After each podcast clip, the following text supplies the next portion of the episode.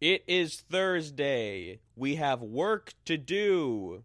Good morning, everybody. It is Thursday, March 24th, 2022. This is our Daily Marwen, episode number 59, the podcast where we look at a different shot from the film Welcome to Marwen every day to see what can it tell us about our day and the lives that we're having.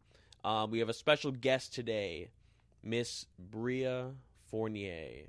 I am just absolutely thrilled to be here on a Thursday on our daily Marwen. How incredible. Honestly, it's um it's truly truly a special occasion. Every Thursday we got to live it up like it's the last. Um and today's shot, if you, may, if you remember yesterday, Hogie got slashed and beaten by these Nazis and it's not looking too much better for him now. It's just a stationary shot looking down on him. Um he's getting kicked by the Nazis he's getting kicked. What do you think about the shot, Brea? I'm really disappointed. I was hoping he'd get up today, but you know what? There is always tomorrow. There's tomorrow. There's the weekend. Um, given how this film is kind of going, how it's getting cut, I imagine there's going to be several kind of maybe quick shots of this same image.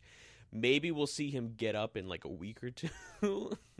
I feel like he's going to be kicked for a while, but um, I think the message that Zemeckis is trying to give us today is that um, you really, you really get you get kicked when you're on the ground. Okay, so don't be on the ground. Got it. Just stand stand up. Don't lie on the ground because people will kick you. I mean, it is Aries season. That's what I'm kind of taking from this, especially given it's very likely that the next few shots might look like this. I'm getting very fire sign energy, lots of anger going on. So maybe, you know, we're just heading in to March and April, and that's it.